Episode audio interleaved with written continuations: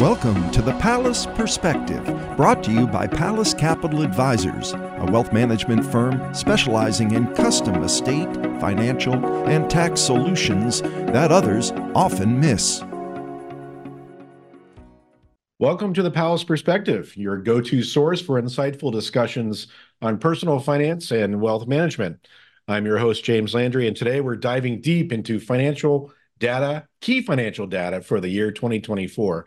Now, in our financial planning newsletter, which you can find on the Pallas Capital Advisors website, you'll find all that we're going to go over today in a nice, handy, consolidated format, as well as we have a link to a chart.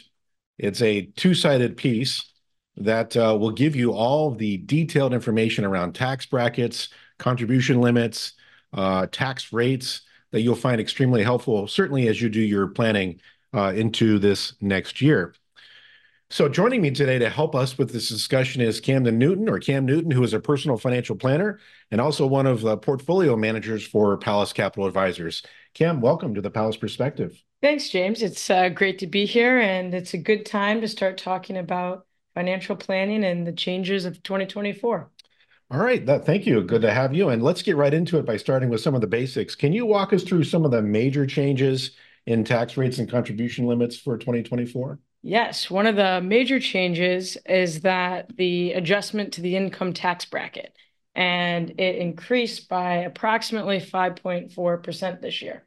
So that means there'll be a higher amount of income in each of the brackets, the lower ones, which is great for taxpayers because you don't have to pay as much tax this year. Okay. But you have to keep in mind this expires at the end of 2025, and the highest marginal tax bracket will be increased back to 39.7%. So it's 37 today, goes to 39.6%. Yeah.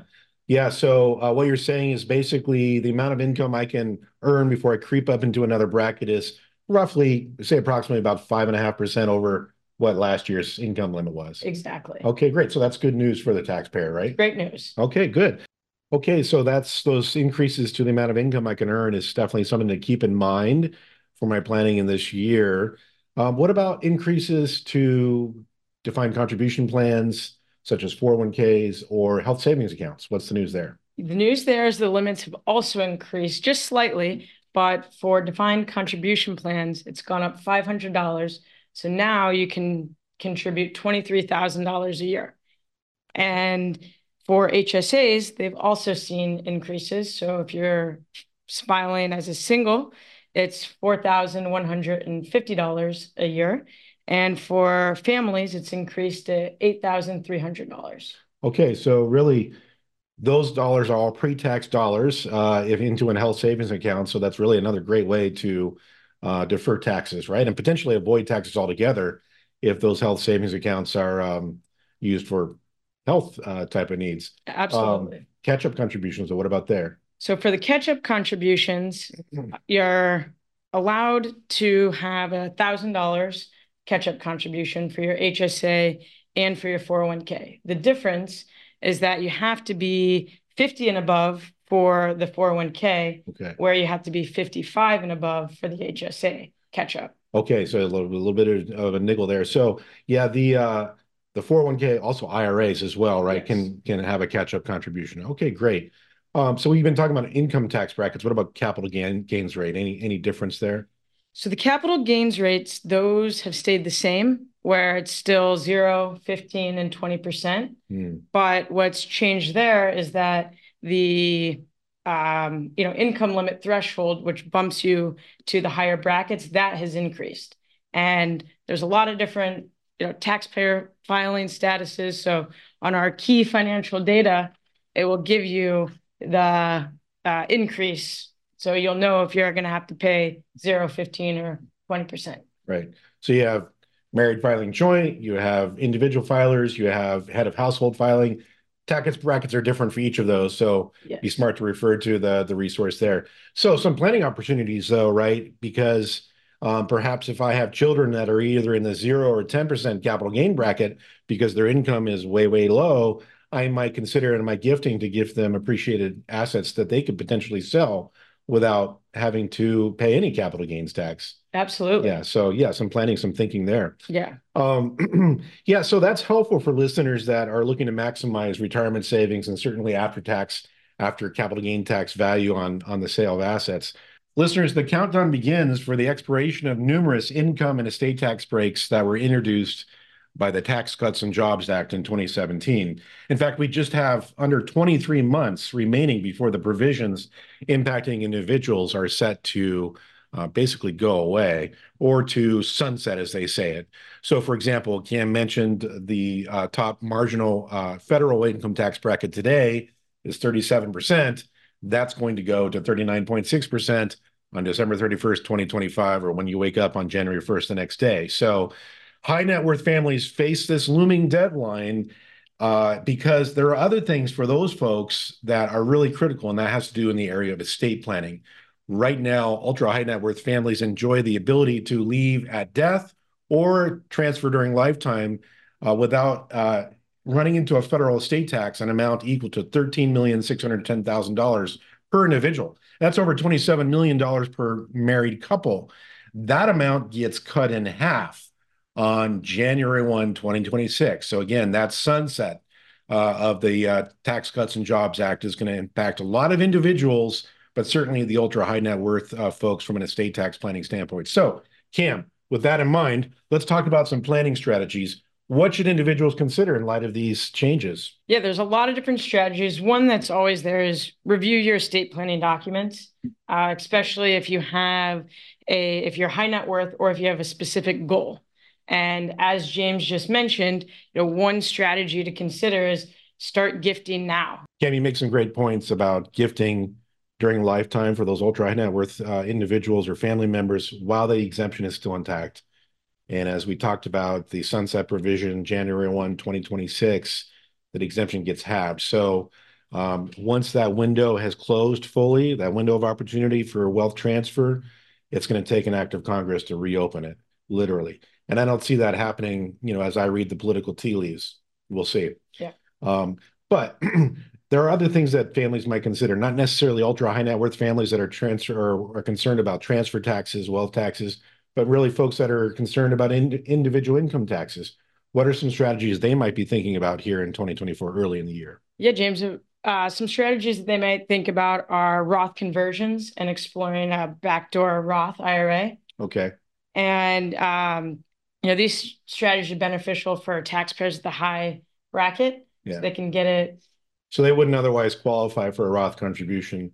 So how do they get into that Roth? Yeah, absolutely. So because they don't qualify, they can't contribute do- dollars directly mm-hmm. to a Roth IRA, but they can contribute to a traditional IRA okay. and then you know same day do a backdoor conversion, which will transfer it into a Roth IRA. Okay, so the whole backdoor idea is I'm making a contribution into my traditional IRA. It's an after-tax contribution, and then I immediately convert it, and it's now into a Roth IRA. It's just as if I had convert or contributed to a Roth from the beginning, even though I I my income didn't allow me to do it. So yeah, yeah. So there's the back door. yeah, that's interesting. What else? And then there's also you can consider qualified charitable distributions, QCDs. All right. And that's especially beneficial for people age 70 and a half yeah. who are having to take the required minimum distributions and they can th- think about donating those to charity.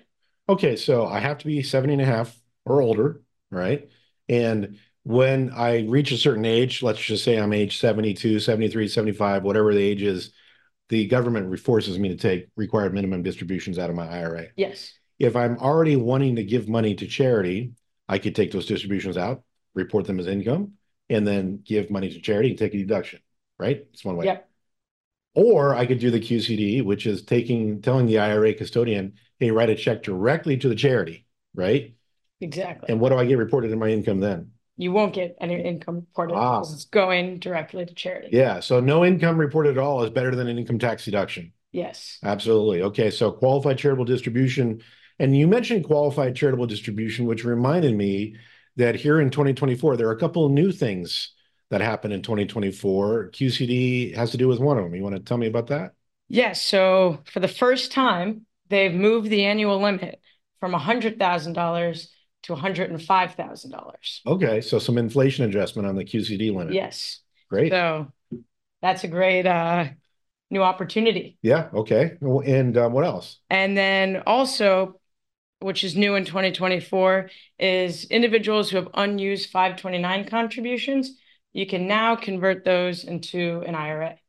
Okay, well, that is new territory for all of us. So maybe we should go over some of the rules of the road when it comes to converting a 529 to a Roth IRA, because I imagine there are some requirements. There are definitely some rules. Okay. Uh, so it sounds great, but you got to abide by a list of a few. Mm. And so for the 529 to be transferred to a Roth IRA free of tax or penalties, it must be open for 15 years. Okay. The lifetime limit for the rollover is 35,000 per beneficiary. Okay. All right. So if I have son or a daughter, I wanted to do this from their 529 to their Roth IRA, 35,000 is the max for them. Yes. For each of them. Okay. And I, you know, I think this is to help stop from people contributing way above yeah. what the amount for college would be. Ah. But the benefit of yeah. this is know, a lot of times we'll talk to families and they're worried about over contributing. Okay. Because what do you do with a 529 if there's excess funds? Mm-hmm. And now this is the solution of you don't need to be worried if you contribute a little too much, but it's not right. You know, well, it's a great opportunity for those. I mean, just think about it. If you have uh, someone who, you know, a grandchild that you was just born, um, you could start contributing to a 529 for that grandchild and once they're age 16, if they've got funds that maybe their parents set aside for them, um, they can you can convert that to a Roth IRA up to 35,000. Yeah. There are some other rules though. You should probably go into those. Yeah. So some of the other rules is it has to be the name of the beneficiary of the 529. So if the 529 was set up for your one child, the IRA has to be for that same okay. child.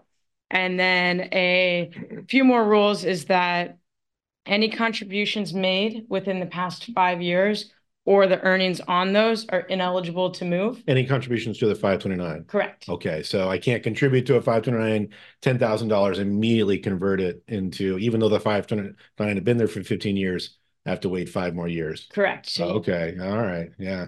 And then the annual limit on the rollovers is the lesser of their income and the max IRA contribution. Oh, okay, great. So if the max IRA contribution is, let's say, uh, I should have checked this number, but it was seventy-five, seven thousand dollars. So then I can only contribute or convert that much in that year. Exactly. Or the child's earned income, whatever's less. Exactly. Okay, got it. So you can't take the whole thirty-five thousand in one year. It's mm-hmm. gonna have to be split up, mm-hmm. you know, across a couple yep. of years. Got it, got it.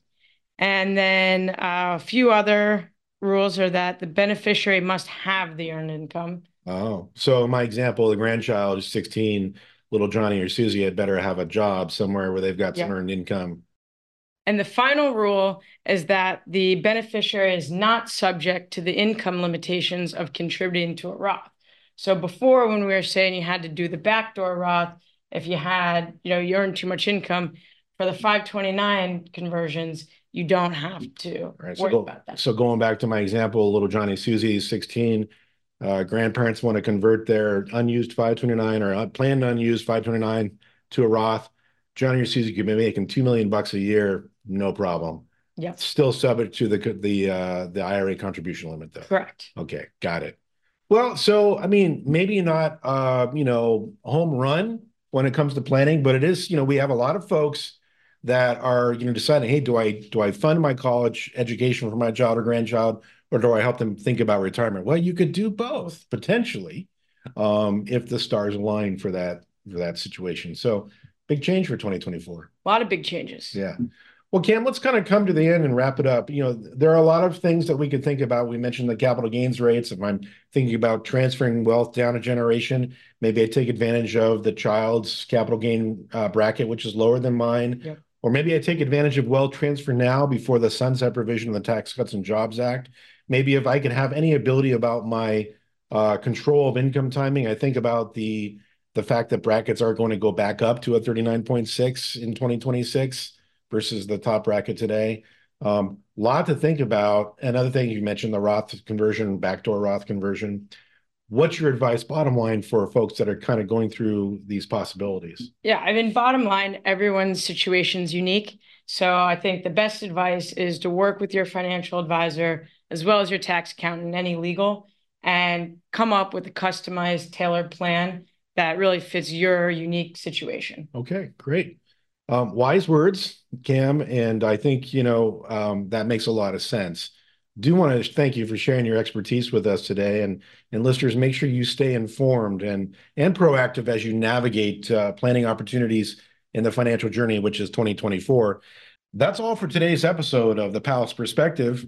Cam, thank you very much for being with us on today's webcast. James, thank you for having me on. Yeah, your knowledge and insight again were very helpful. Everyone, thanks for listening today. We encourage you to reach out to us via our website, pallascapitaladvisors.com. That's P A L L A S, capitaladvisors.com. We'll be back next time with more insights and discussions on personal finance. Until then, take care and make smart financial uh, choices. Thanks and have a great day. The preceding information is for general educational purposes only. It's not intended to be investment advice and is not specific to any individual's personal situation. Any decision about investing should be undertaken only after careful consideration of the investment's risks, costs, liquidity or lack thereof, and the investor's time frame. Please remember that past performance may not be indicative of future results. Different types of investments involve varying degrees of risk, and there can be no assurance that the future performance of any specific investment, investment strategy, or product referred to directly or indirectly in this newsletter or podcast will be profitable or equal any corresponding indicated historical performance levels. The investment advice is offered through Pallas Capital Advisors LLC, a registered investment advisor.